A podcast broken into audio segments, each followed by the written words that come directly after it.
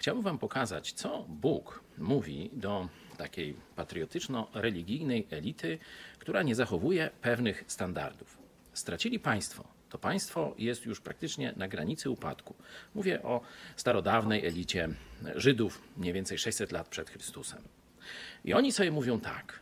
Naszym ojcem Abraham. On sam zwyciężył wszystkich. No to jak my będziemy jak Abraham, też zwyciężymy wszystkich, bo nas jest więcej.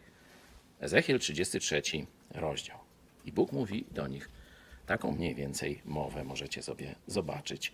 25, 26, 27 werset. Wasze życie jest pełne obłudy i grzechu.